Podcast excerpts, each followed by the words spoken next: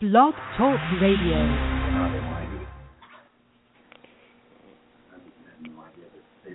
Welcome. Hello. This is episode number 11 of Thyroid Nation Radio live talk show and podcast. I'm Danna Bowman, founder of thyroidnation.com. And I'm Tiffany Tucker of Tiffany Tucker. That's my maiden name. What the hey? And I'm Tiffany Tucker Mladinich of GratefulGarden.biz. wow, that's confusing. Like, no, that's not your name.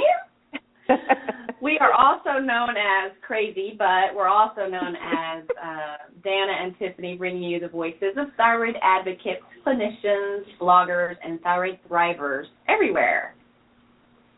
In just a few short minutes, we will be talking live with the amazing Dr. Murray Buz Susser, MD, about Lyme disease, the thyroid, and chronic fatigue. Such an amazing, comprehensive subject. We are super, super excited, aren't we, Danna? Yeah, oh my gosh, it's going to be a great, great show. Fingers crossed. But just a few things before we get started. If you tuned in last week, which we hope you did, you heard us chatting with the fabulous Blythe Clifford, one of our team members, also known as Thyroid Mom. And if you missed it, make sure to listen to it in the archives on thyroidnation.com slash radio. Blythe was a wealth of knowledge. Boy, that's a tongue twister. She really was. She was really great, and she knows tons of things because her whole household is uh, suffering from thyroid disease. So you have to go back and listen to it if you missed it. As always, a very, very big thank you to our amazing Thyroid Nation radio team of advisors, without whom this show would not be possible at all. Raina Kranz, Laura Schuneman, Melissa Phipps, Blythe Clifford, Penny Jensen, Sarah Downing, and Marissa Ravello. Please check out their bios, Thriver Stories, Facebook support groups, blogs, and websites at thyroidnation.com radio. Okay, Danna, let's get this Thyroid Nation thriving. What you think? Absolutely. Today our guest is fabulous, Dr. Murray Buz Susser, MD. Dr. Susser is well known for blending traditional and alternative medicine which is really cool. And his expertise in the areas of Lyme disease, chronic fatigue syndrome, fibromyalgia, chelation therapy, as well as bioidentical hormone replacement and mixed infection syndrome is just second to none. We're so excited to have him on the show. He was actually recently inducted into the Healthy Doctors Health Heroes Hall of Fame and is recommended by the National Health Federation. We are thrilled and excited to have him Please welcome him, everybody. Hello. Good morning, Dr. Uh, I, I hope I'm welcome. This is Murray Susser. How are you? Can you hear me? Very good, thank you. We yes, can hear we can. you. Pardon? I, we can I hear can you loud up, and clear. Good. I hope I can live up to the glorious introduction that you gave me. It's it's uh it's it's that's a, that's a, that's a tough uh, that's a high hurdle to ha- handle but anyhow, I've been doing it for 47 years, so maybe I know something. So just a few things. Just a few things. I mean, your bio is fantastic. You have so many things to talk about. Uh, you started out. I, I just want to throw this out there to get everybody a little bit more familiar with you. You were a singer. I mean, a, an actor and a singer because you sang to me on the phone the other day, so I know you sing. Yeah, but and. The, uh, uh, yeah, go ahead. Go go ahead. I'm sorry. Yeah, I I do. Uh, singing is not my longest suit. Poetry is a better suit for me. Okay, poetry. so you also do poetry. Fantastic. And not to mention, he is a former fighter pilot, so that is something we are we want to know a little bit about. Can you tell us kind of a little bit about your history and how you got into that? Tell us before we get into all this medical jargon. I think that's kind of a dream come true. And when I was a kid, I was uh, I was always pretending to be a fighter pilot. And I took the kitchen chairs and set them set them up so I could sit between the legs and pretend it was a cockpit. And mm. and uh, so in World War II, I followed the Spitfires and the Mustangs and the Amer- you know the fighter planes, and I and I wanted to be a fighter pilot. And so and uh, when I, I dropped out of acting school, I went to Carnegie Tech acting school, and I dropped out and didn't know where to go. And I found out that I could apply for aviation cadets at the Air Force and I got in the Air Force as an aviation cadet and uh, and got my wings and became a jet fighter pilot. and it, it wasn't all that simple. It was a very, very involved and exciting time in my life, and and it was a dream come true. I mean, it was Disneyland to the fourth power. I fly, flying, flying, flying, flying those things. Even though they they were scary at first, it was really scary flying. First T-33 jets, then then F-86s, then T, then F-102s, and uh, I just loved it. I I uh, uh, it was it was a as I said a, a childhood dream, and so and and, it taught me a lot about. Where Buz came from, correct? What's that? That's where Buz came from, correct? Actually, no. That's the funny part of the story. I never told oh. anyone in the Air Force that my name was Buz. That would have been too hmm. corny. Nobody, nobody would let me live it down. You know, they tease, we tease each other incessantly in those places. And so if I would have, if I'd have been Buz, I'd have never lived it down. But I don't know how Buzz Aldrin got away but but he's tougher than I am, I guess. But but I, yeah, I I uh, I was in the Air Force. They called me Sus, and uh, so I was. Nobody called me Murray either. It was just Sus, and and and I uh, and and I got so that I could do those things and enjoy them and share with others. And I and, and I was kind of proud. I was you know I I was patriotic, uh, and I still am. I, I, I feel that I, we all owe a duty to our country, and and uh, and you know that and then then when I got out of the Air Force, I flew for the National Guard in Pittsburgh. I went to Carnegie. I went to University of Pittsburgh for for uh, for pre med, and it just happened that the National Guard unit in Pittsburgh was flying F-86s when, at first, and and then F-102s. So I was qualified in both the aircraft. Me? Anybody? Hello? Yeah, can Pardon? you hear us? Yeah, I'm here. Can you hear? Hello? I can I can hear you, Dr. Susser. Can you okay. hear both me and Danna? I can now, yeah. Okay. Uh, Go ahead. We're, we're, we're here. We're listening. Yeah. So anyhow, that's that's that's what happened. I I uh, I flew for the National Guard. It was a very strange existence.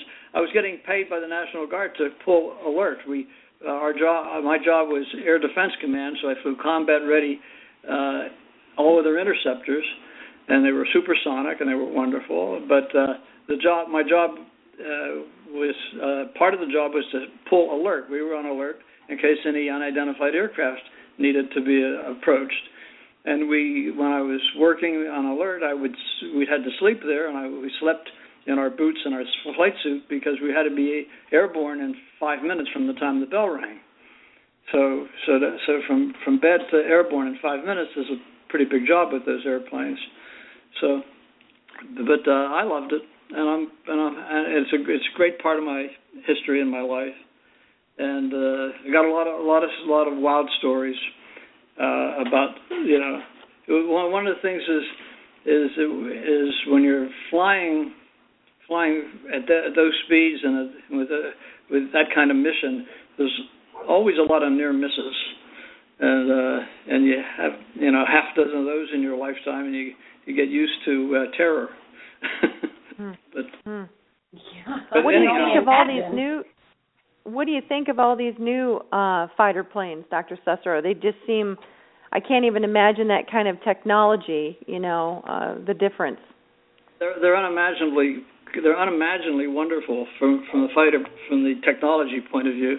The fact that we need them to ha- and uh, to to deal with enemies is is the unpleasant part of the story. But the fact that we have them and what they'll do uh, is amazing. Just, the F-35 is just an amazing, amazing creation, and it'll do things that we never dreamt were possible. The number of G forces it can handle, and and uh, the the fact that it can do vertical takeoff and landing so you don't so you don't even need a runway for the airplane.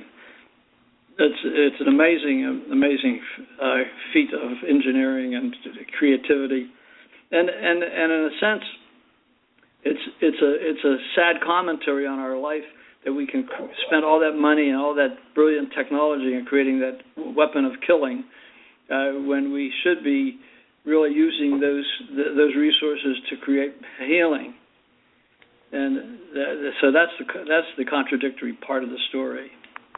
Right. Well, I wonder just what have the to say that we're going to call you. We're going to call you Sus, and I'm going to be Maverick, and Tiffany, you're going to be Goose from the rest of the show on. Because I just think that is such Yeah, an I- I- incredible I- I could have flown story, that out. right? I would have, I would have enjoyed that. Uh, the, oh my goodness. So, I can't even so, imagine the physical training that must go into these uh into these pilots now. You know, I you see just what you see, you know, for the average person in a movie, but you know, the the physical training that must go on with these pilots and you know, we talk about adrenal fatigue so often, uh Dr. Susser. I just can't even imagine how they avert that with all of these intense physical trainings with those pilots now. Well, you just uh, just drink a lot of a lot of scotch and a lot of beer. And, My uh, They- my yeah, uncle gotta- was a lieutenant colonel in the Air Force, and a lot of scotch was part of the program. I know for him. well, just, uh, well, the the, uh, the beer was for breakfast and the scotch was for lunch, and God knows what for dinner.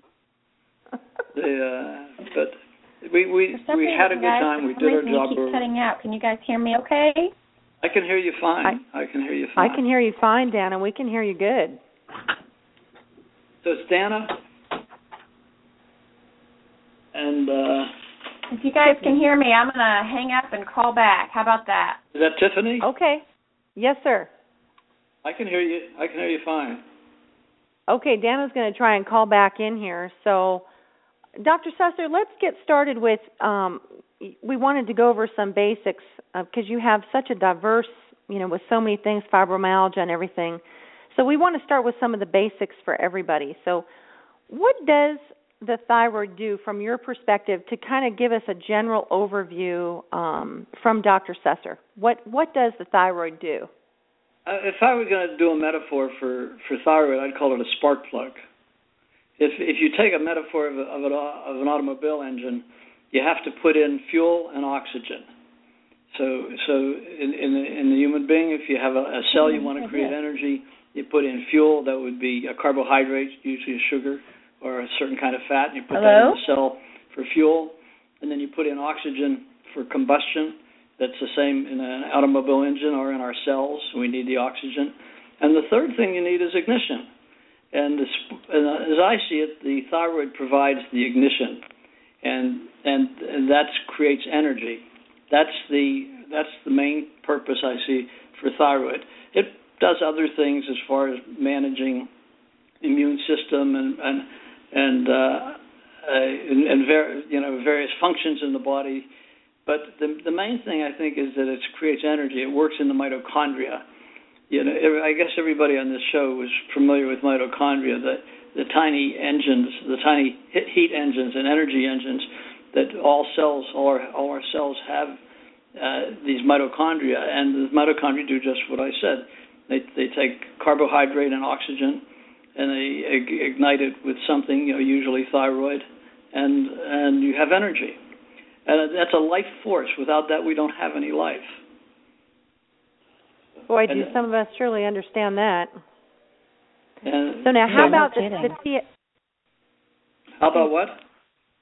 How about the TSH? And and I know that it sounds very basic, Dr. Susser, but we want to make sure that that it's explained to everyone who's listening how this all kind of flows into uh, Lyme disease and then chronic fatigue. So we're that explanation well, was yeah, well- wonderful. now, Yeah, well, I, I explain this to patients all the time. I draw a little diagram uh, with the face, with, with the pituitary gland, which is right in the middle of the brain, sort of, and above the nose.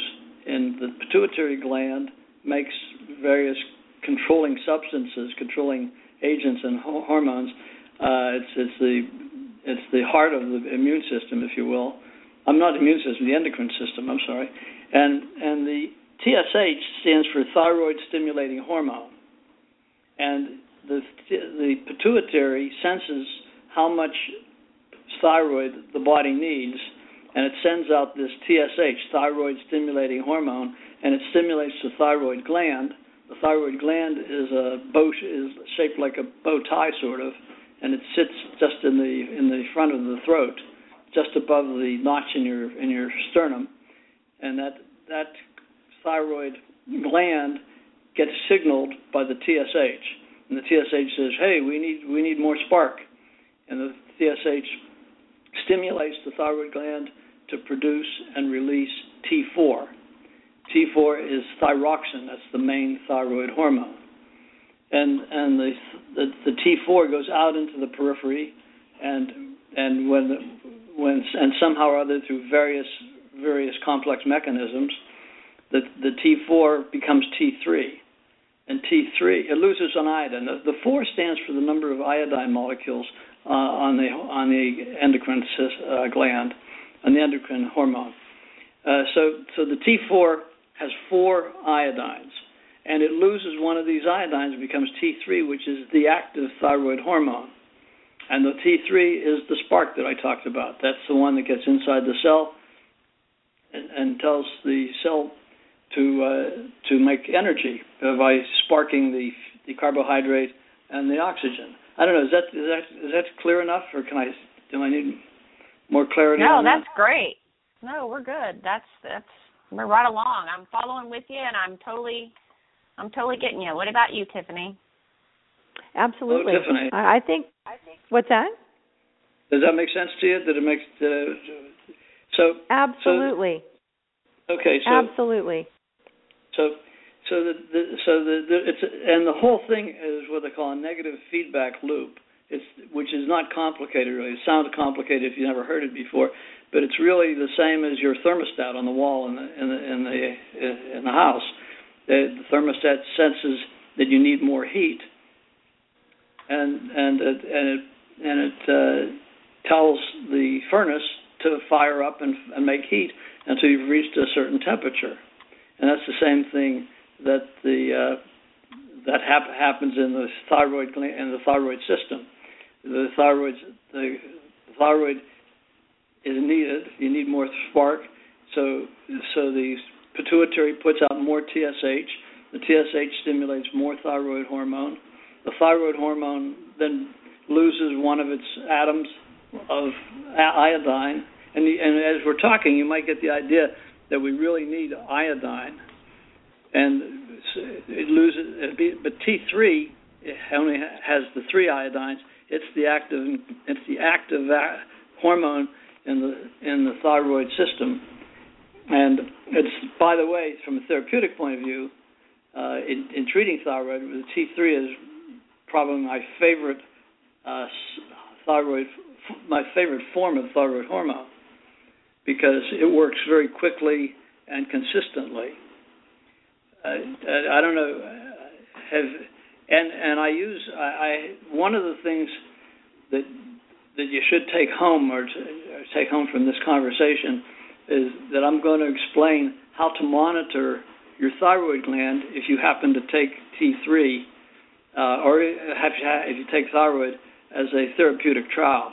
The therapeutic trial to me is probably the most important part of treating thyroid. Uh, Uh, have you had a lot of problems with, or do your your your listeners and your your your people have the same kind of problems that my my typical patient has? When I I, I see patients who have been to endocrinologists and sometimes many doctors, and people and these doctors have just done blood tests. They measure the T4 and the T3. If they if they do that well, they measure the TSH. Is, it, is this the okay subject to go into now?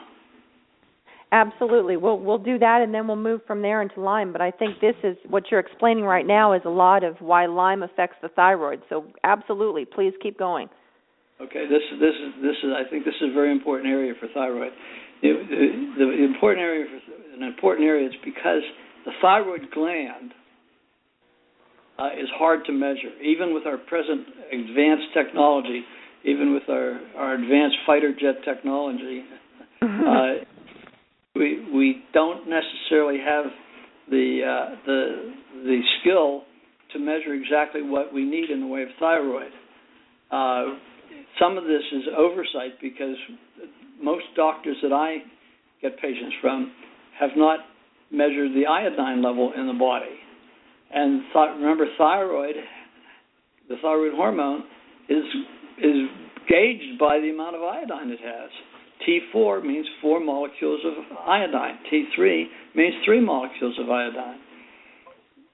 And and it's more complicated than that, but that's but that's enough to understand that if you if you take your iodine, iodine when you need it, uh, you may sometimes correct a low thyroid. And the kicker is you might not have any idea from your blood test that your thyroid is low. I, I can tell you that most of the thyroid patients I see, I I I test I judge by their history. Do they have thyroid symptoms? Th- symptoms of low thyroid, um, and or uh, and their response to thyroid treatment. Now that's that's that, that's a little bit tricky, but it's very important, and it's not all that difficult once you understand a little bit about the therapeutic trial. The therapeutic trial, uh, to me, is almost essential when a person has symptoms of low thyroid, and and uh, but not respond, but not the blood test. The TSH is normal. The the T4 and T3 is normal. That often happens. Yet when I treat the patient with say T3 is is is, is an easy way to do it uh, because the T3 responds quickly. This, the T3 will cause people to to improve their thyroid symptoms almost overnight, whereas T4 uh, is slower. T4 may take days, and desiccated thyroid, the Armour's thyroid, that may take weeks for that to stabilize. So I don't use that as an initial treatment much of the time. The T, TS, the TSH uh, is considered to be the best indicator for low thyroid. So when the T, when the thyroid goes low, the TSH like the starts pumping and says, "Let's make more thyroid." So the TSH goes up. So if you have a normal free T4 and a normal free T3 in in your blood test, and your TSH is high and could be slightly high, uh, the the the normal level is uh, around 2.0 nanograms. The the the normal level is around 2.0. Uh, if the recommended level by most reference labs is about 4.5. So I don't want to get into too many of these details, but the the, the point I would make by that is is that if the T, TSH is higher than 4.5, or say it's say it's seven or eight or 10 or 15 or 20, then then you can say that that pituitary gland is trying to make thyroid, is trying to stimulate the production of thyroid. So it's high right. because the thyroid is low, even though your blood tests for T4 and T3 are, are normal. So how do you how do you gauge it? Well, uh, the best test, the best gauge, and this is something I teach all my thyroid patients.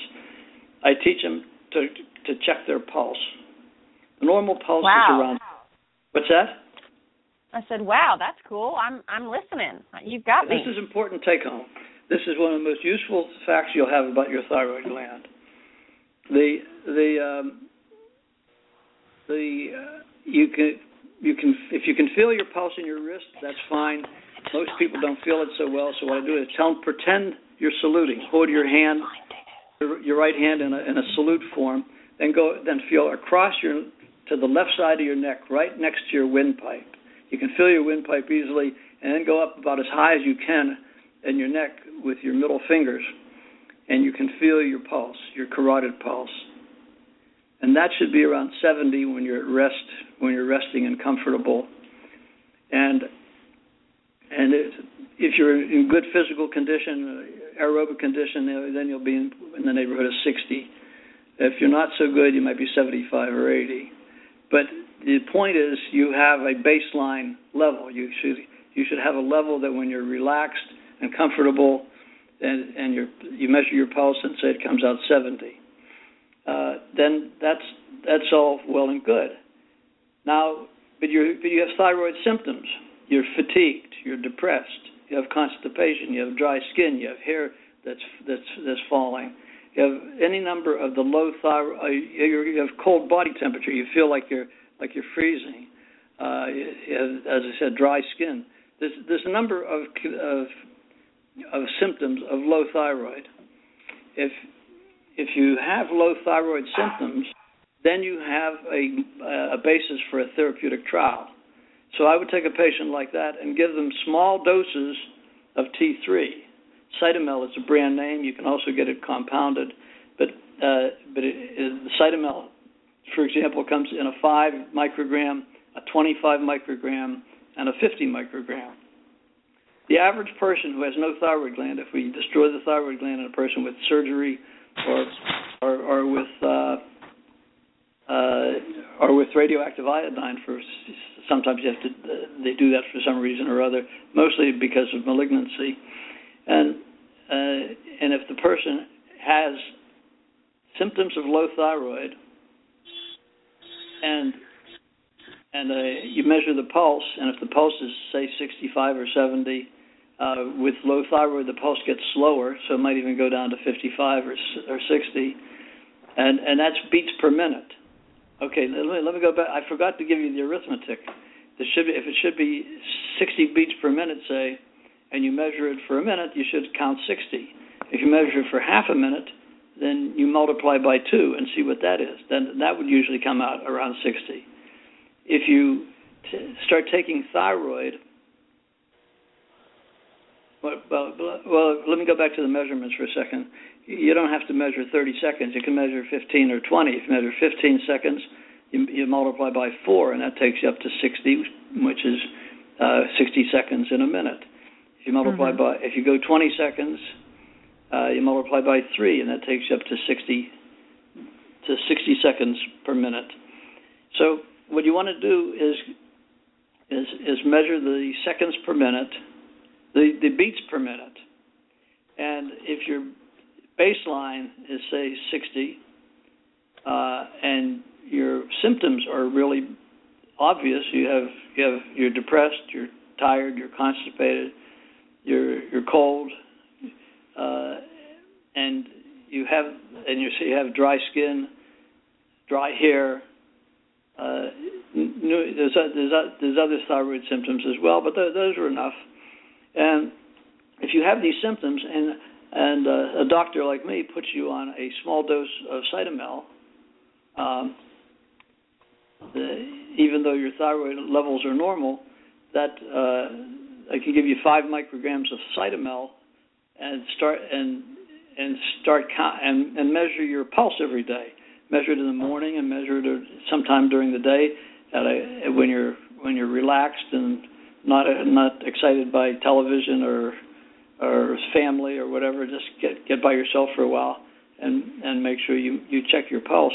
If, and, and if you get on a thyroid regimen and you start and you check your pulse and it starts going up, if it goes up 10 or 15 beats, say it goes up from 60 beats a minute to 70 or 75 beats a minute, and uh, you will usually feel kind of agitated. The, signs of high thyroid are pretty much the opposite of the signs of low thyroid, except for the fatigue. You get fatigue in both of them, but but with high thyroid, your pulse is high, your blood pressure is high, your your skin is moist and sweaty. Uh, you get you might get trembly, but the first thing you get is an increase in pulse, and you can measure that with you can measure that with the uh, with a little device that I told you about, saluting across your neck and feeling and feeling the carotid pulse next to your windpipe, up at the top of your windpipe, and so, so is this making sense to you guys? Oh yeah, absolutely, absolutely. I think unfortunately, it's something that you know a lot of people would love to see their physicians actually you know do the therapeutic trials uh, and actually do. I think a lot of people would feel a heck of a lot better. I oh, have oh, yeah. a quick it's, question it's worked for you. Me on literally thousands of patients. And I, I I I can completely understand that. And quick question for you, Dr. Susser, why do you think that you know, conventional medicine is so against this low dose T3 therapeutic trial. And I know that's kind of off subject, uh, no, and if it's inappropriate, please tell me. That's a very good question. I, I think it just has to, has to do with uh, there's there's an attitude. You, you, you, when I came out of medical school, I thought I knew everything, and and and what I realized is I knew so little. There was so much I had to learn and and I and really you have to teach it to yourself. The value of going to a medical school should be that you learn how to learn. and and and I and I and we do learn how to learn. We don't always put it to good use. So so the so the doctors say it's very comfortable to look at a blood test and say your T4 is normal, your TSH is normal, uh, your T3 is normal, you're normal. But doctor, I feel lousy. And and and uh, and and what I found is that that the doctors are much more comfortable using a lab test, even if the test has not been proven to be to be reliable and, and worthwhile. Uh, we didn't even mention, for example, the other possibilities like iodine. Uh, one of the things that I measure in virtually all my patients, especially anybody who has the slightest hint of thyroid issues, I measure the iodine. Remember, the mm-hmm. iodine is is is is what gives you your T4 and your T3. And, and so many and, uh, physicians uh, so, refuse to test the iodine. I don't, we have. I, I don't know if I don't know. If, uh, it depends on the. On, some refuse. Some just don't know to do it. So, so if some will do it if you ask them, but they don't volunteer it. And and and then they and then they don't always interpret it right because the reference range is probably too low. Too low. The the now, uh, you reference mean, range should Dr. be higher. Do you normally uh, measure blood levels of iodine, or do you prefer the urine test? What What is your preferred way of measuring iodine? I prefer the blood. Uh, the urine, the urine just uh, is is harder to interpret and more li- more likely to be erroneous. Uh, you can use the urine, but uh, I never do. It's, the blood test is simpler and more direct. Uh, the, now, do you uh, find? I know you you mentioned a little bit about the range being off. What what are your ideal uh, blood ranges for iodine that you like to see in your in your patients?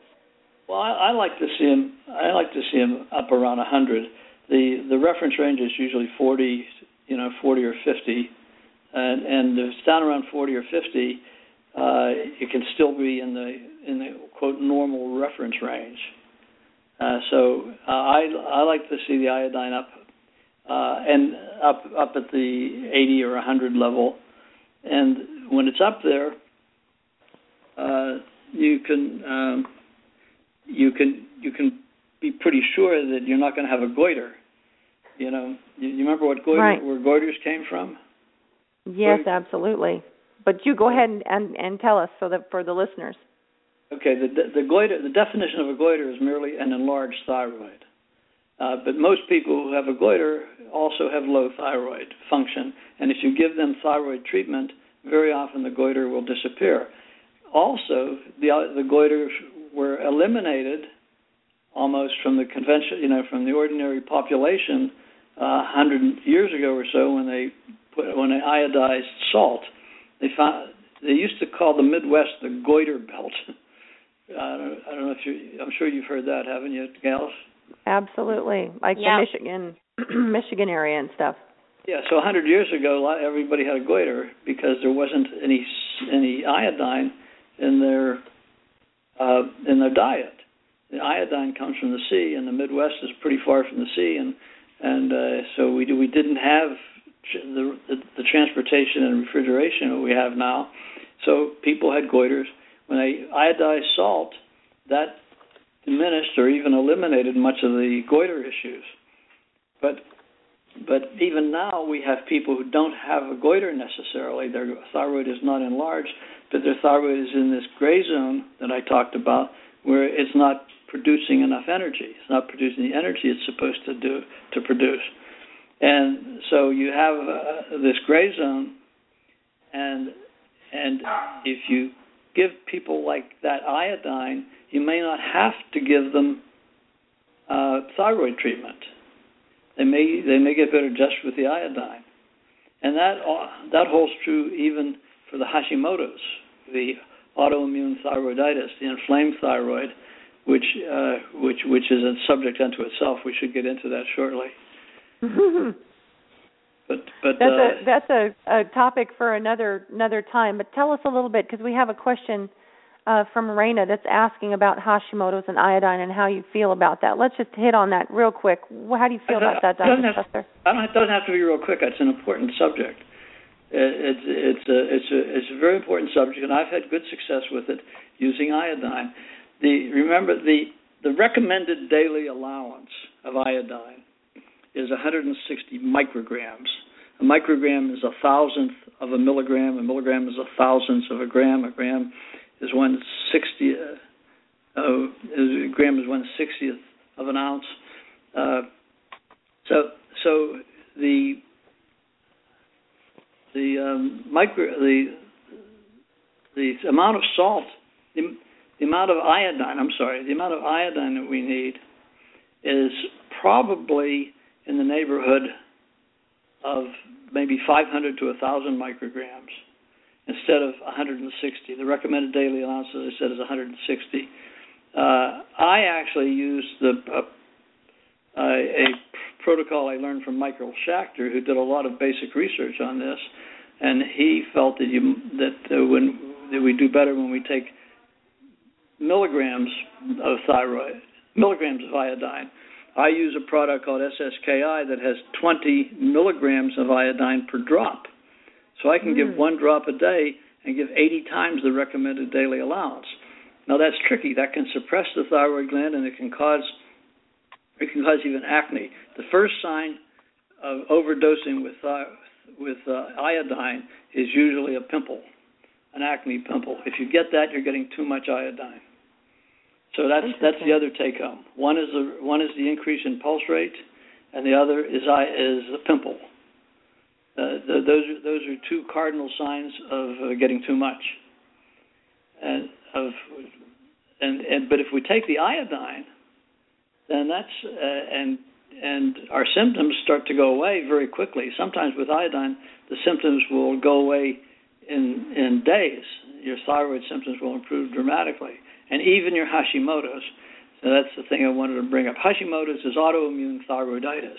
That means your thyroid is inflamed. It's by an autoimmune process, which means that your your body is attacking itself it's uh, the metaphor is in, in the military is you were you were killed by friendly fire, which is also an oxymoron. yeah, right. I don't think any fi- any fire that kills you is really friendly, but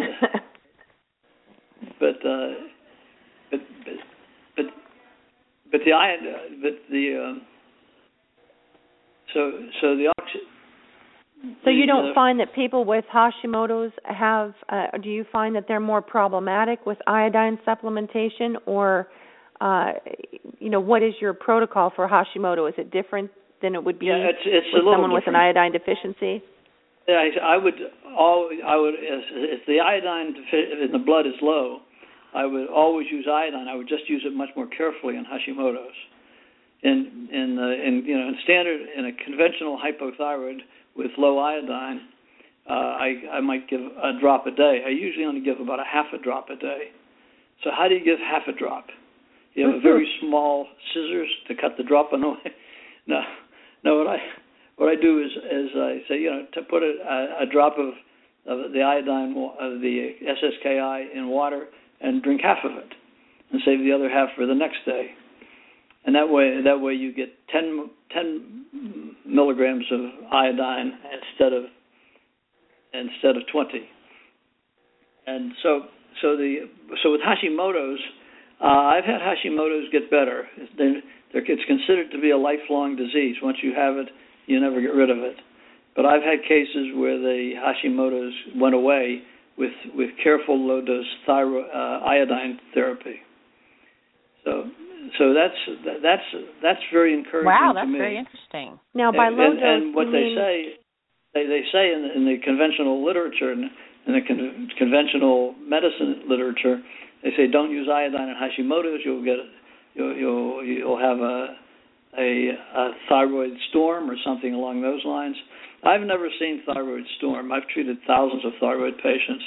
It's uh, I've had p- pa- because I carefully monitor the pulse. If you monitor the pulse, you're not going to get thyroid storm. If, so the pulse uh, is key then. To me, it is. I'm sure there's other ways to do it, but to me, it's the cheapest and most practical and most self-empowering way to do it. You can you can you can take care of yourself with measuring your pulse and your pimples. Pulse P&P. Pulse of the P&P. Pulse and pimples.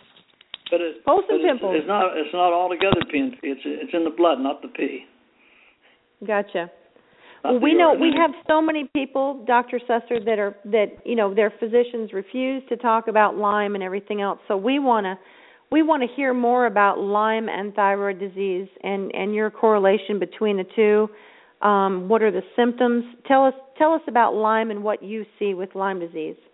Let me give you just a moment's background on Lyme Lyme disease and me, for example. As uh, I've been treating diseases that slip through the cracks since uh, since my first year in medicine, about 70, 47 years ago. So uh, there's a lot of diseases that are non-diseases.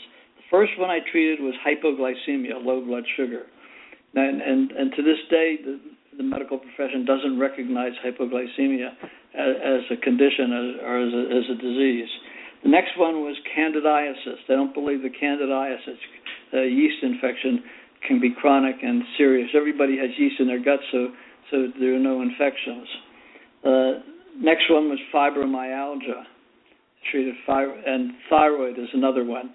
Uh, they say, oh, the next one was chronic fatigue syndrome. I wrote a book on chronic fatigue syndrome, and and they said it was chronic fatigue syndrome wasn't wasn't a disease as such; it was just depression. So so there's all these things that I've that I've treated, and then Lyme disease came along, and and now the medical profession says that chronic Lyme disease doesn't exist. You you, you treat Lyme for Lyme Lyme infection for three weeks, and they all get better, and you never have any problem with them again. Nothing, nothing, nothing could be further from the truth. The Hmm. Lyme is one of the most difficult conditions to treat, and and so we can get into that now. But the, but uh, are you familiar with with the kind of kind of issues I'm talking about? All all all, all the different all the different conditions that are not recognized by the medical profession. Absolutely. Absolutely. We see it all the time in in our forums, Dr. Susser. I mean, hundreds of thousands of women that that are just unfortunately their symptoms are getting ignored. They're not getting the proper testing like blood levels of iodine, even simple you know, uh which I would assume would be traditional medicine is ruling out your most simplest problem first and then Yeah, you know going into these- more complex. Quite right. This is conventional medicine. It should be. It isn't done by many doctors. They don't believe it. But yeah, it should be conventional medicine. And even even the vitamin D.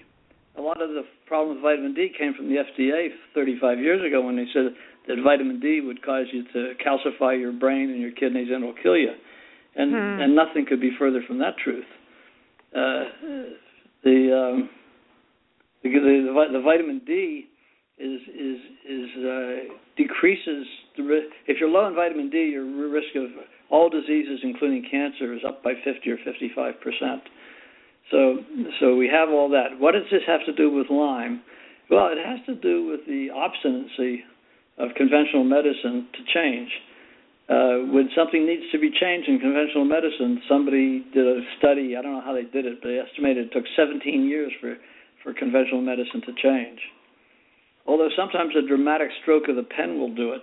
I I uh, I, I graduated medical school in 1966, and that was around the time when when uh, Dennis Burkitt uh, discovered Burkitt's lymphoma in Africa. Sure, B cell. Mhm. Yeah. Remember remember Burkitt's lymphoma? One of my uh one of my good friends' 12-year-old daughter was just uh diagnosed with Burkitt's B-cell lymphoma about 2 weeks ago. Well, yeah, Burkitt Burkitt discovered that, and he also discovered that uh, the high fiber diet. Before Dennis Burkitt traveled Africa and found that none of the African tribes had appendicitis, had colitis, had had uh, had uh, bowel cancer. There were almost no bowel diseases in Africa, and what he found is they they had a high fiber diet. Now, at that Hmm. time, when I was graduating medical school, the conventional wisdom was that any bowel problem, you used a low fiber diet, and that was every doctor in the country. And that, this was in 1966 era. Every doctor in the country used low fiber diet, Burkitt toured the country and went to a number of medical schools, including mine. I was lucky enough to hear him talk, and and he and he gave a very convincing case for the high fiber diet. Well, within a year, every doctor in the country was using high fiber diets, and they're still they still are.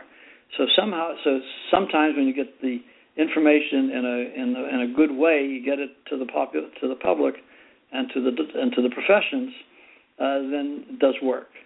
So so so Burkitt Burkitt gets recognized for his lymphoma, but his high fiber diet, I think, was really the amazing thing that he did.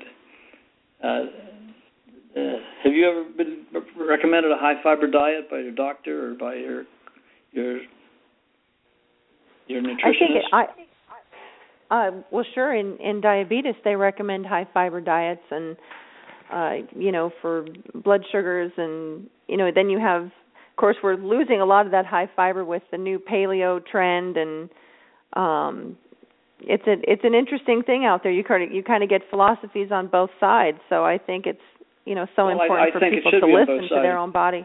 Yeah. Yeah, I think it should be. I think it should be on both sides because it shouldn't be all high fiber and it should be all low fiber. It should be high fiber when appropriate. And, right. And, right. And there are times when it's not appropriate.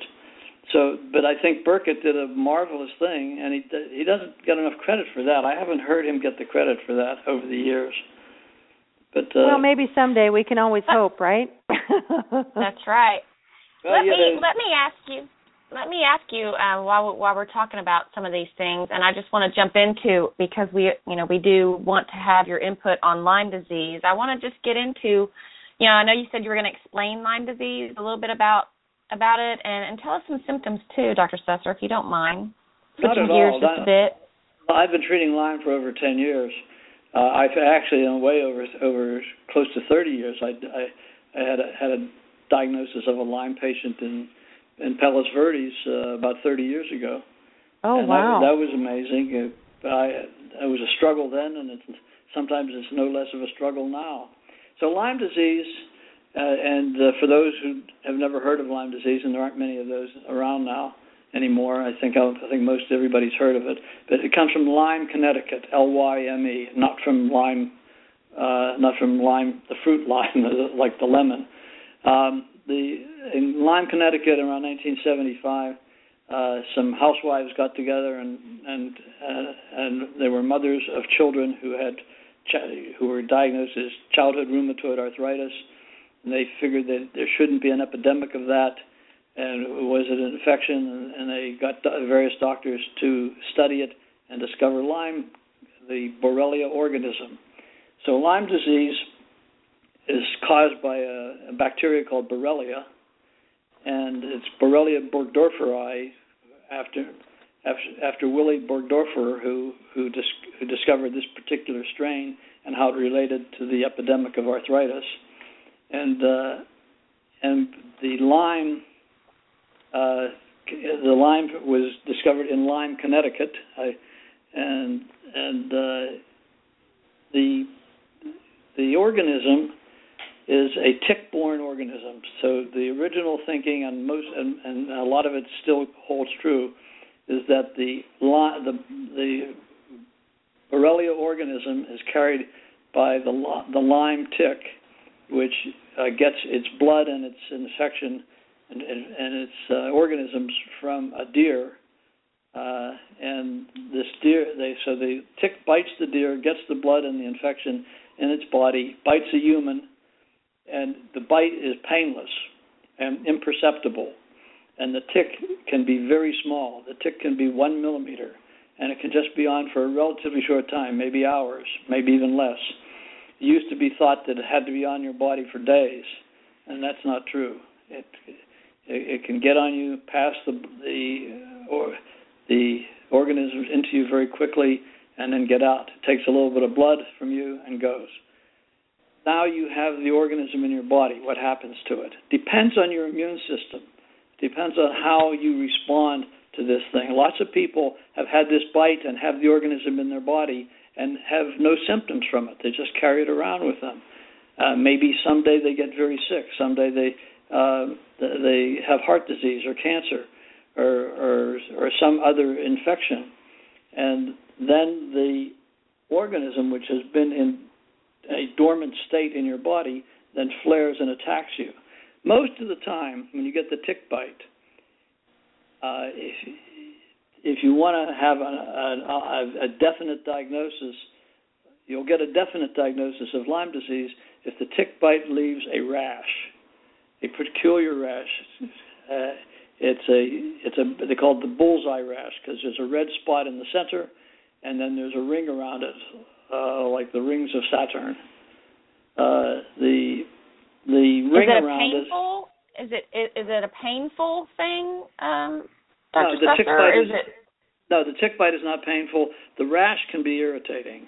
The rash Yeah. can be itchy, Okay. and and the rash. Now, and, the rash- And, uh, say again.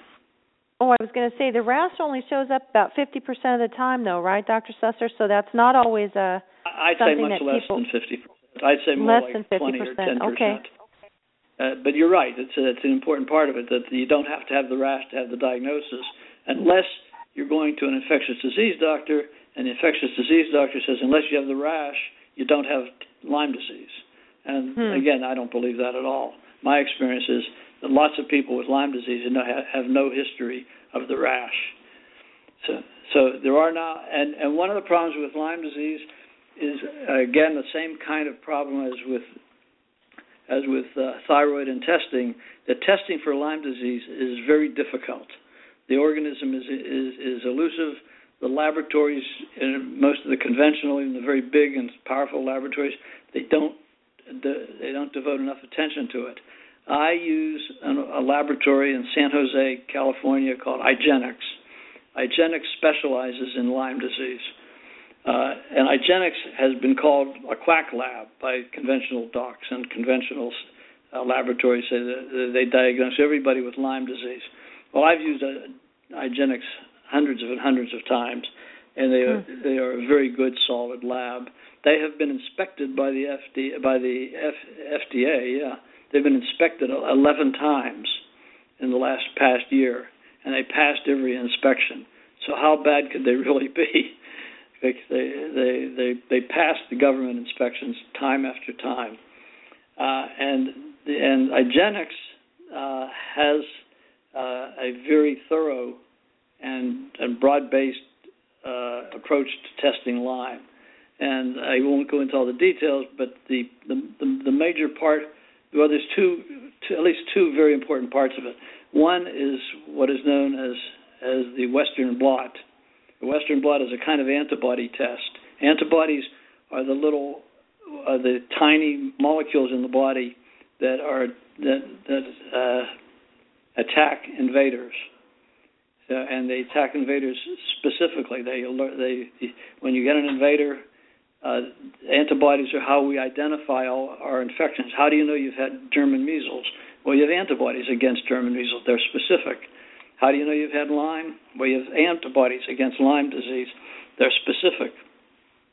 Is, is this the information you wanted, guys? yeah, and I, I We- do. I we do want You to can you can jump treat- in any time, so I don't sound like I'm lecturing. No, no. We- we need, um, like- we do want to get we need like a series treatment, of 10 shows with you. Yes, I know. So okay, so so the uh, uh yeah, I just yeah, I just kind of don't want to feel like I'm monopolizing this whole thing. So okay, so um, so Lyme disease is hard to identify, and and and there's an enormous amount of information on it that are developing now. Uh, Richie Horowitz wrote a 520-page book of brilliant stuff on Lyme disease uh, and and uh, and I'll get into the reasons why. But to me, that's that's that's a sign of our failure to deal with it properly. If if if we could cure Lyme disease really effectively, you'd only need five pages or two pages. You wouldn't need 500. So so the so so to me, that's the problem. We don't have the right answers yet. We have a lot of good answers, and and we can do a lot of good using the kind of stuff that Richie Horowitz has in his book, and and that we've been using from you know from the internet. Uh, there's a tremendous amount of information around now. What is the information about? Well, for one thing, Lyme disease is, is a spirochetal organism, which means it's in the same family as syphilis, but it, right now it's not known to be passed from human to human. It's not known to be passed sexually, but it, it's still considered to be a tick-borne disease. It's only it's only passed by the tick. Uh, there's other there's other insects now that are suspected of carrying Lyme, e- even mosquitoes, fleas, mites, ticks, mites. I, we already said ticks. There's a, there's number of things that probably carry Lyme. There's a number of, of mammals like squirrels and chipmunks they probably carry Lyme, not just the deer. So, so we have organisms that carry Lyme. We have animals that carry Lyme. And Lyme disease is a spirochete, which means it looks like a corkscrew. It's hard to culture.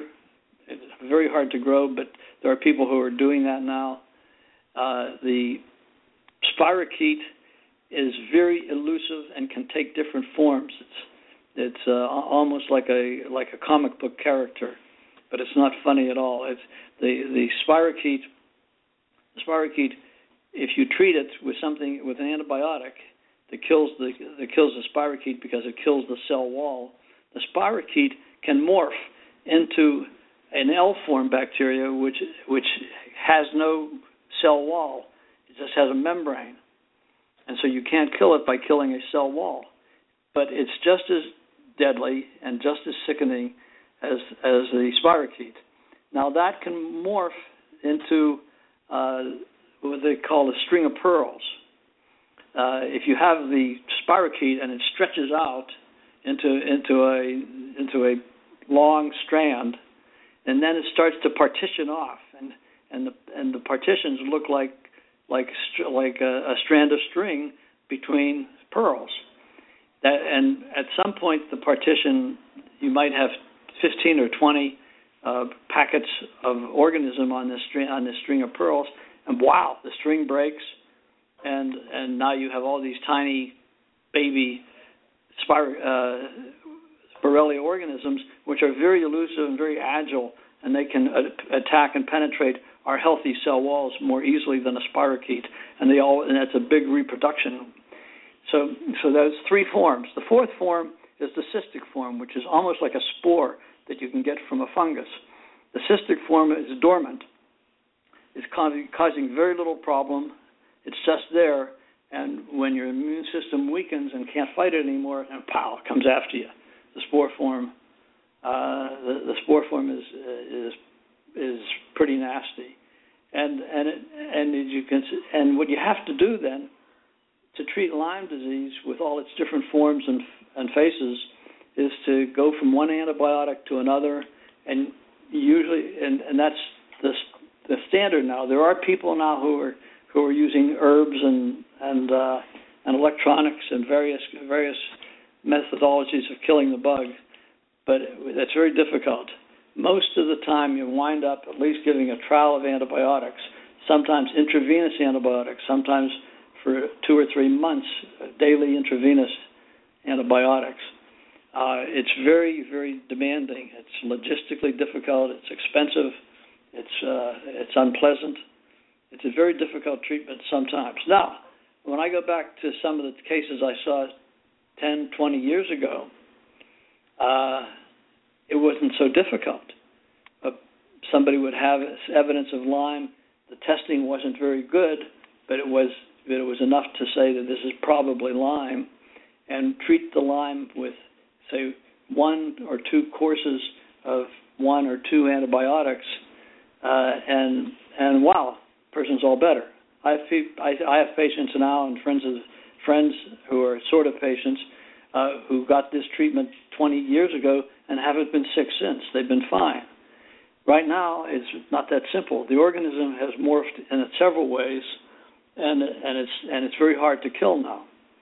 So so uh, that's one of the reasons why we have these long books, in which with various kinds of of uh, protocols for treating these these uh, these dreadful problems. So okay, so, so we didn't even talk about the symptoms of Lyme. You, you wanted you asked about that. Is that the ne- the next thing you want me to I go do. to? I do have a question though uh, between Lyme and the thyroid. Is it is it is the connection between Lyme disease and the thyroid does that come through the immune system and Hashimoto's or does that come from the body's uh, conversion inhibition between T4 and T3? What is the connection between Lyme and the thyroid? Um, I think Lyme and the thyroid is just, the, the, to me it's it's uh, I, it's not that specific. I think Lyme and, and Lyme disease can weaken the immune system against almost any infection, uh, uh, almost any condition.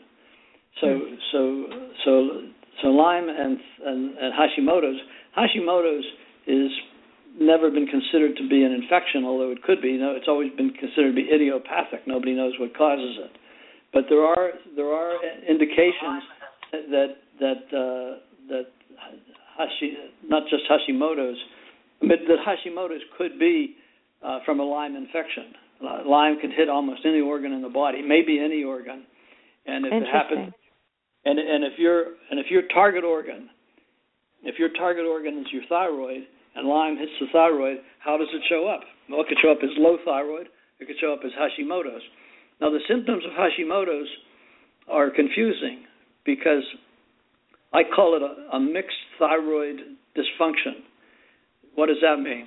Well, the we know that low thyroid has has all cooling, slowing, uh, thickening uh, condi- uh, symptoms: cold, dry, constipated, uh, uh, low low pulse, uh, low low blood pressure, low temperature. So all those things are part of low thyroid. High thyroid, except for fatigue, which hits both of them, is pretty much opposite of everything. High pulse, high temperature, uh, high uh, skin sweating, trembling, uh, high ener- uh, high high anxiety. So those are things of high thyroid. With Hashimoto's, for some reason, you you get a mixed thyroid dysfunction, a mixed set of symptoms. You might get low pulse and high blood pressure. You might get uh, dry skin, you get cold skin and sweating. Uh, you might get uh, dry dry hair and trembling. So you, you get so so about half this you know a number of the symptoms are low thyroid, and a number of the symptoms are high thyroid. The way I've gotten around that is usually is with iodine and cytomel. Cytomel Hmm. is a T3.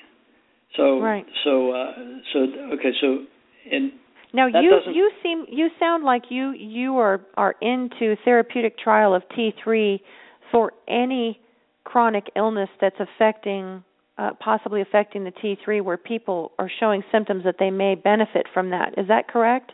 Well, I think that that's not that broad for me. Uh, I, I when I suspect low when I suspect a thyroid dysfunction, either low thyroid or Hashimoto's, then then then, then I use T3. Then use And T3 I use T3 and, and check because- the iodine. I, oh, absolutely. Thank you. wouldn't wouldn't forget the iodine. Uh, I use T3 because it works fast. Uh, as I said, works T3 can work in a Right. day or two, and you can get and you can get symptoms a therapeutic trial change. Uh, T4 uh, has to convert to T3, and that takes days for that to happen. And so do you find any cases though, uh, Dr. Susser, that you do find uh, T4 a single therapy as well, or do you just primarily go straight to the T3? well, I've never. And, and wait, let me let me let me cut you off really quick because I want to bring in Raina for this discussion. So I'm just gonna. Everybody knows Raina from the Thyroid Nation radio team, and she's on the line holding. So I know she wants to talk to you. Before you answer that, let me just bring Raina on really quick. Here we go, guys. You don't have to hurry. Hi, Raina. Hello. Can you hear me? Raina, can I'm trying. can you hear us, Raina? Hello, Raina. Raina, are you there? I am. Can you hear me? We I can hear you fine. I don't I- I know just which heard way you I'm now. on. I don't know if I'm on Skype or I'm on the phone. Well, I don't have Skype, so you, you're not talking to me on Skype. Okay. I'm on the phone, so let me turn off the Skype. okay. Hi, Dr. Susser. It's nice to meet you. Thank you. It's nice to meet you, Raina. I'm really interested in this T3 thing. I really am. I mean, um, I'm coming. I'm coming from this from the same standpoint you are. Energy. I mean, that's one of the biggest complaints that all of our thyroid listeners are having. and most of them are on T4 only because their doctors will not prescribe T3. Yeah, that's a that's a big that that that there's an interesting history in that. If we have time, I'll tell you about it sometime. But uh, the, but go ahead. Yeah, not, You're not, quite right. Most endocrinologists and even conventional uh, generalists only use T4, which is really nonsensical because a lot of T4 you have to convert the T4 to T3 for it to work. And Isn't there there's something to this also with Hashimoto's as the disease progresses and the thyroid actually becomes more destroyed and less dysfunctional, there's even more of a reason to be using T3 with Hashimoto's than just T4. Isn't that correct? Absolutely. We're, uh, on the same page. Okay. So here's my question. Since you're a medical doctor and all our listeners would love to get in the heads of all of our endocrinologists, how would you guide us to have this conversation with our endos to get them to prescribe us T3? How do we approach this with them? I don't know. Maybe you could use a small machine gun. Shush, we have a lot of listeners from Dallas, Texas on. okay, I, I, oh, it's very, right. as I said, it's good. It's good. Yeah, I, I think there are enough doctors out there who will listen to reason. And if the doctor won't listen to reason, I think it's time to get another doctor. Well, that's if you just say, you know, you say, you know, uh, I would, I would really love to be tested for. I would do a thought. I would like to be tested thoroughly for thyroid, including uh, uh, reverse T3. We have to consider that. We haven't talked about Hello. that at all. Thank you. and so we, I want to be tested for all my T3, my thyroid hormones and if they're all normal, then I want to do a therapeutic trial with T3 and maybe with and maybe with desiccated thyroid. Desiccated thyroid, Armour thyroid, remember, is 65% T4, but it's 35% T3, and and uh, and it, it that has taught me uh, some important lessons because I because most people take take take days or even weeks for the T for the desiccated thyroid to work, and I have seen it work in one day uh, with uh, in a in a patient with uh, the T3 and the T3 in the blood went up dramatically in one day, and it's not supposed to do that because because desiccated thyroid takes a long time.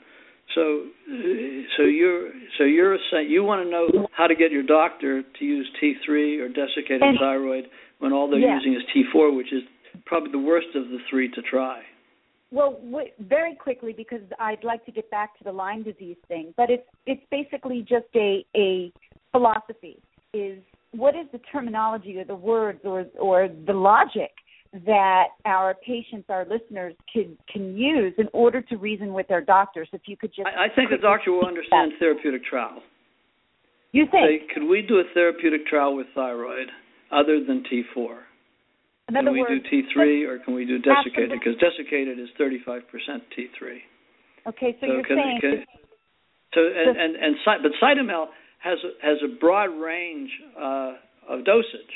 It comes in a five microgram, a 25 microgram, and a 50 microgram. The average person, if they lose their thyroid completely, will get by with about 25 to 35 mics of T3.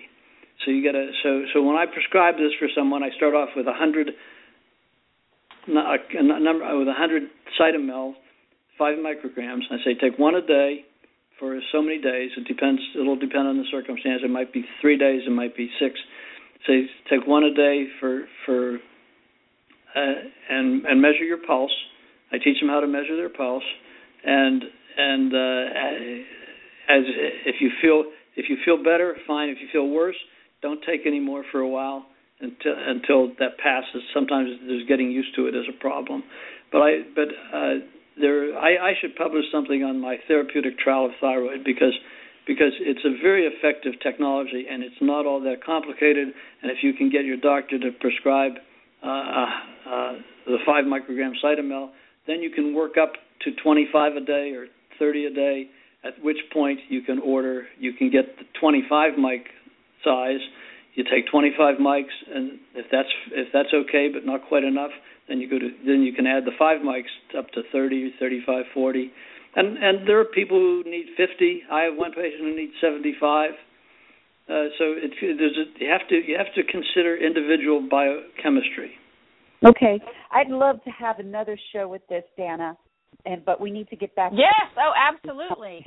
No, I and, think and that's that's so key what he just said. You know, each person is individual. Each person's biochemistry, we're all different, and we say that every Yeah. show, Dr. Susser. I mean, it's so true, and it's so great that you monitor so much and and you take such good care with each patient because everyone is different. So you know, you got to try this. You got to see how it works, and if it doesn't work, then you stop. I just I love that philosophy. That's that's that's what we all need, right?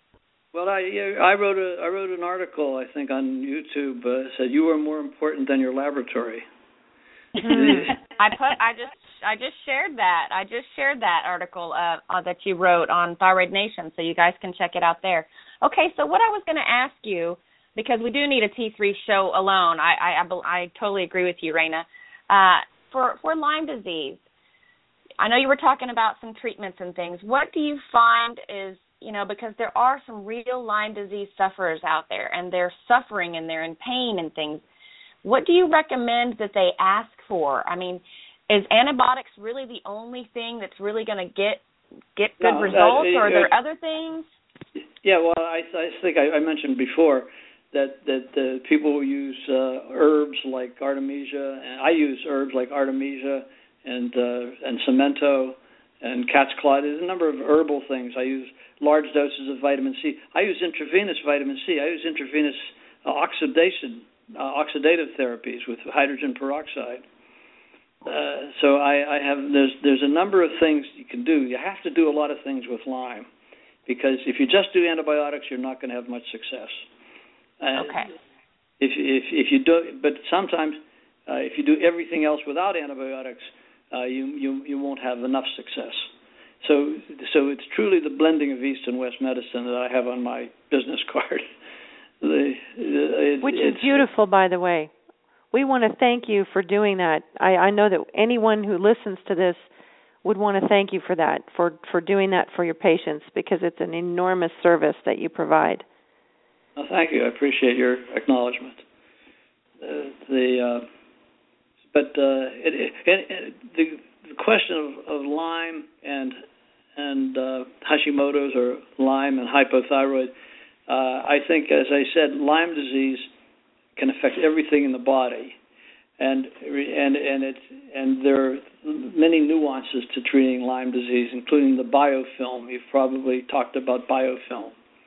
Uh, biofilm is the the mucus-like substance that the bacteria make and and create little uh, fortresses in the uh, for them to hide in your blood, in your blood and in your tissues, and that's called those are called biofilms. They're they're almost like mucus from your nose, uh, but they're in the bloodstream, and some of it is microscopic, and the and the various bacteria like Lyme and the and the co-infections. I, don't know if, if you've heard uh, how much you've talked about co-infections. I'm sure you've heard of them.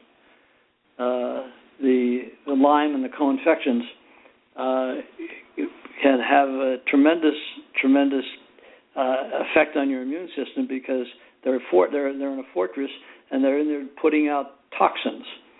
And what's important to recognize is that there are two kinds, generally two categories of toxins that the bacteria make. One is endotoxins, which come from the carcass, the body of the organism dies, and it and it, and it becomes a bag of, of endotoxins.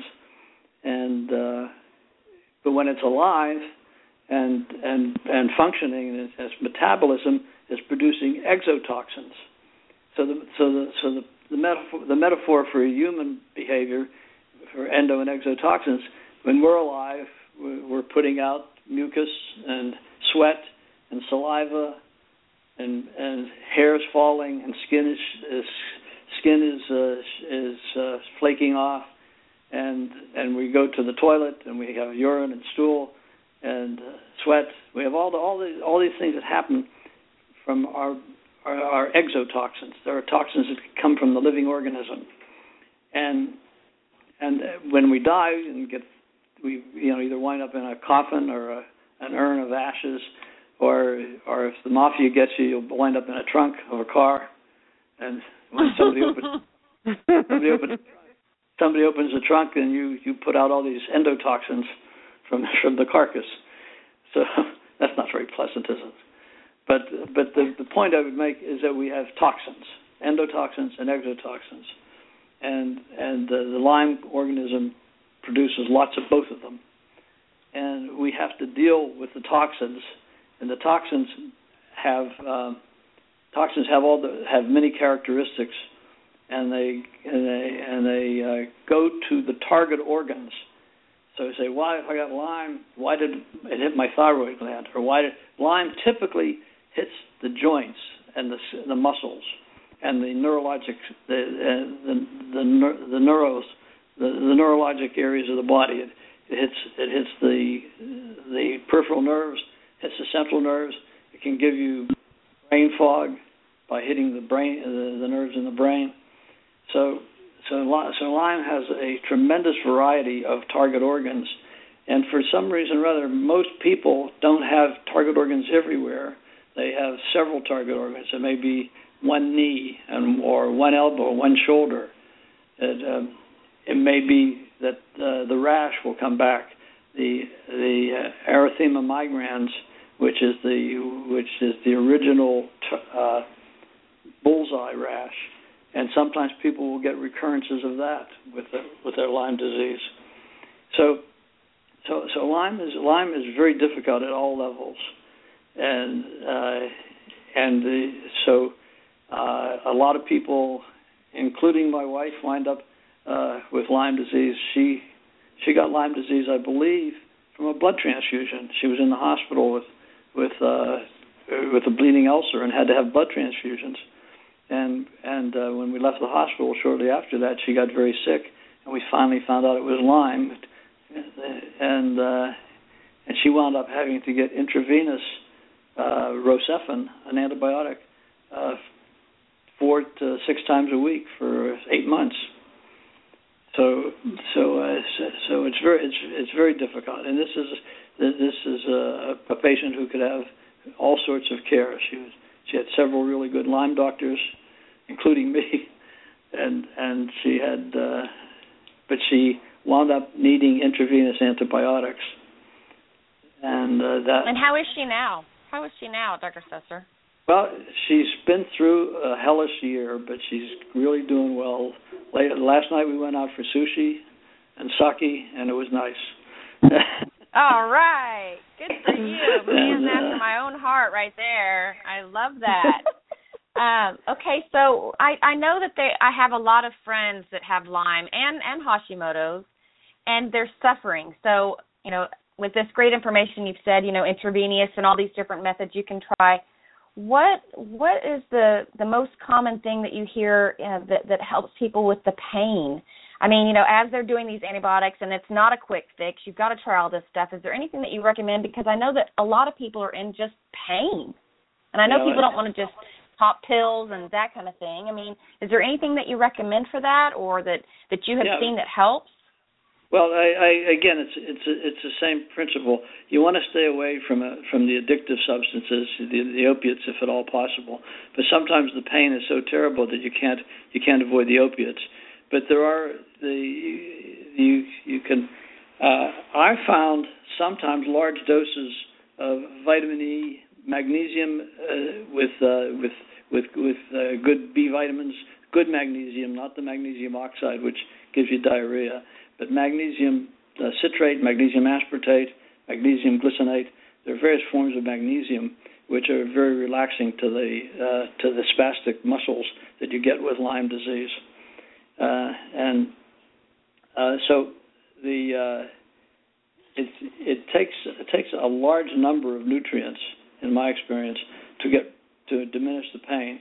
But uh, and uh, the other thing that diminishes the pain is diminishing the infection if you treat with the intravenous antibiotics and or even with the oral antibiotics there's intramuscular antibiotics you can use like like AP bicillin which is long acting penicillin uh, that was designed uh, 40 years ago or 50 years ago for people who had rheumatic fever and they would get one shot every 10 days of this penicillin. Well, we can give a shot twice a week of the same penicillin, and and uh, that that gives a lot of treatment for your Lyme. Some people with Lyme disease have gotten completely better to doing that. And when you when you get the Lyme disease better, that's the best thing for the pain. And in fact, you'll know you're getting your Lyme disease better when the pain goes away. So. Okay. Well, that's tremendous information, but I do I do want to ask you really quick before we move on, and I don't want to forget this. Do you do uh, Skype uh, phone consults and things like that, or is it just straight everybody's got to come in to see you, or or how do you handle that? Because I know there are people from all over the country and world that would probably love to talk to you and get some advice and some consult. Well, I'd like to do that. Uh, I do, you know, phone consults. Uh, you, know, you can call the office and set up a phone consultation, and yes. uh, and see, and I can get a lot done on that. There's, there's a lot of things you can't do with a phone consultation because you're not allowed to prescribe for somebody uh, under an MD license unless you've actually seen the patient. You're not allowed to prescribe just to, just mm-hmm. just on phone, just on phone or even even on Skype. You wouldn't technically be allowed. I know there's some people doing it now. I'm not sure of the legality of it. You know, is your li- will, will your license will my license be in jeopardy if I if I treat We just somebody need them the to phone? fly out and see you, Dr. Susser. We'll just get them to fly out and see you. That's yeah, right. we can meet on the beach. What the heck? There we go on the beach. Let's see, sushi, Sake. sake on the beach, and Lyme disease. We we could have a whole we could have a whole seminar. That's Well, right. bring We it. have a sake seminar. The, That's right. seminar. We'll bring a little perfect. magnesium. You know, we'll bring a little magnesium for later. It'll be fine. Yeah, well, A little uh, magne- iodine. ma- magne- I use I use magnesium for migraine too.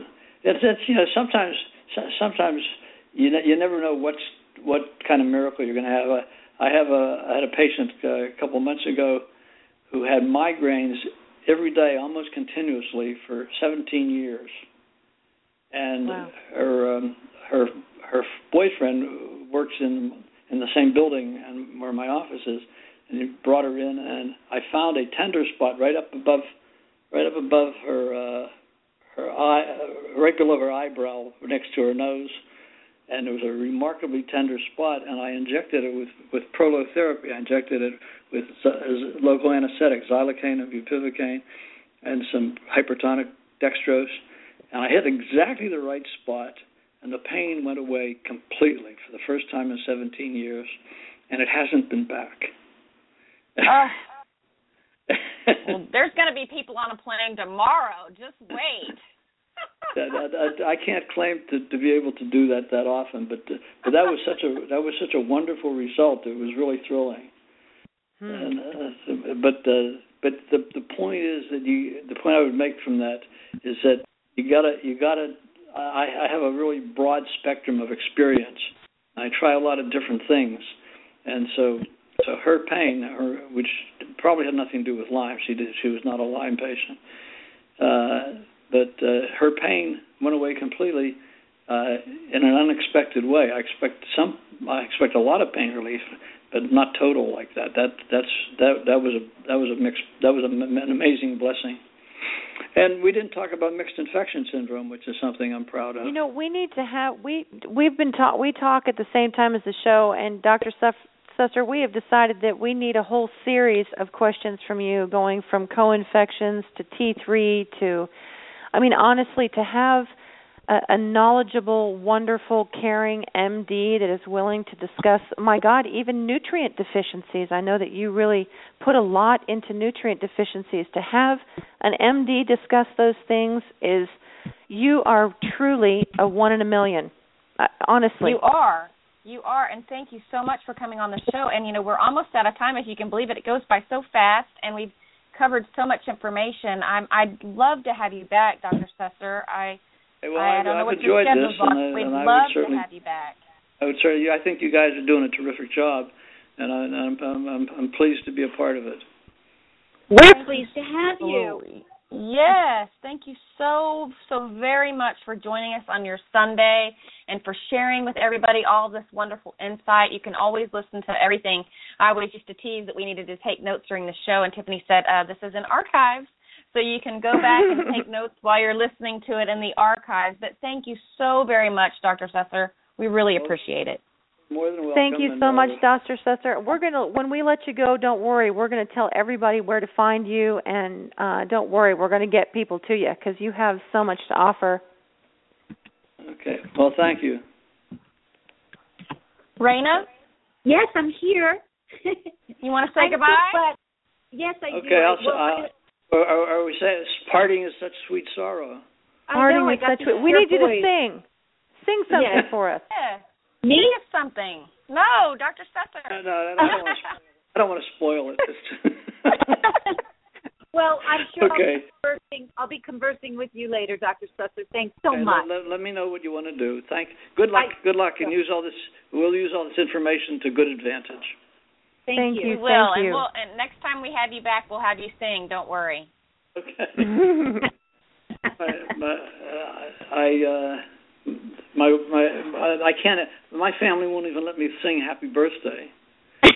oh, oh, he you sang to me on the phone the other day. He's talking nonsense. Okay, Dr. Susser, have a great Sunday. Thank you. You're welcome. Thank, Thank you. Bye bye. Bye. Bye bye. Wow. Oh my that lord, was he was amazing. Wonderful. Ah, I'm so thrilled. I can't even begin to tell you. He puts a legitimacy onto everything we talk about. Uh, isn't that crazy? It's just everything. It's like I mean, I don't know about you guys, but my jaw was like on the desk just the whole time going. And this man's an MD. That's fabulous. Yes, yes, yes, yes. And that's that's the biggest part. That's the biggest link that's missing. Is most of um, the MDs are on like this side of the fence, and then we have all the functional Yep. medicine doctors that are on this side of the fence, and there's nobody that No that's connections. really bringing. There is. There is no connection. There's no working together, and there's no bringing it together. This is a disease that has to be looked at from from more than just one side of the fence. It's got to be combined together, and it Well, and, and, has it multiple treatments. You know, multiple does. treatments. It's not going to be a one size fits all. Okay, so here's what goes, and not only that, but you have to look for the different forms and the different. I mean, it's just. And did you he hear all the different amazing. treatments that he offers? I mean, he he Yeah. offers so many different types of treatments and things. So, so I know that's what you said, but I was just reiterating because really he was talking about some injection therapy and all kinds of things. I just um we are so lucky, aren't we? And the Yeah. cat's claw and the artemisia, the vitamin C. I mean, there's there's natural treatments in there too that are helpful. I mean, he's amazing, honestly. Folks, Yeah. he is on the West Coast. Come fly out. He is. He's in Cal- he's in California, and you can find him at murraysussermd.com. And uh, I believe he's on He's on Twitter as well. He's on Twitter, Facebook. yep. He is. He's Absolutely. on my He is on. and he Raina's has a page. section where you can ask ask questions, and he's on. Uh, Raina, tell us. On, he's on your uh, discussion group too. He is. He isn't answering questions. What he is No. doing is, is he is um, putting articles that he has written um, on the website and so on and so forth. And he's starting to participate a little bit. I'm keeping my fingers crossed that with a little bit more interaction with all of us, that he may actually become a little bit more interactive. Um, I'm keeping my fingers crossed. That's where I'm going with that. But I understand the Okay. liability of it. I understand the liability of it because he is a medical doctor. He is an MD. It's a bit different than the Right. functional medicine doctors. That's true. That's true. Okay, well, guys, thank you so much for taking time out to join us on this Sunday. And Dr. Susser was absolutely fantastic. Next week, we have the amazing Michelle Corey, author of The Thyroid Cure, and you can find her at thethyroidcure.com. You can also find some information about her on the front of my website.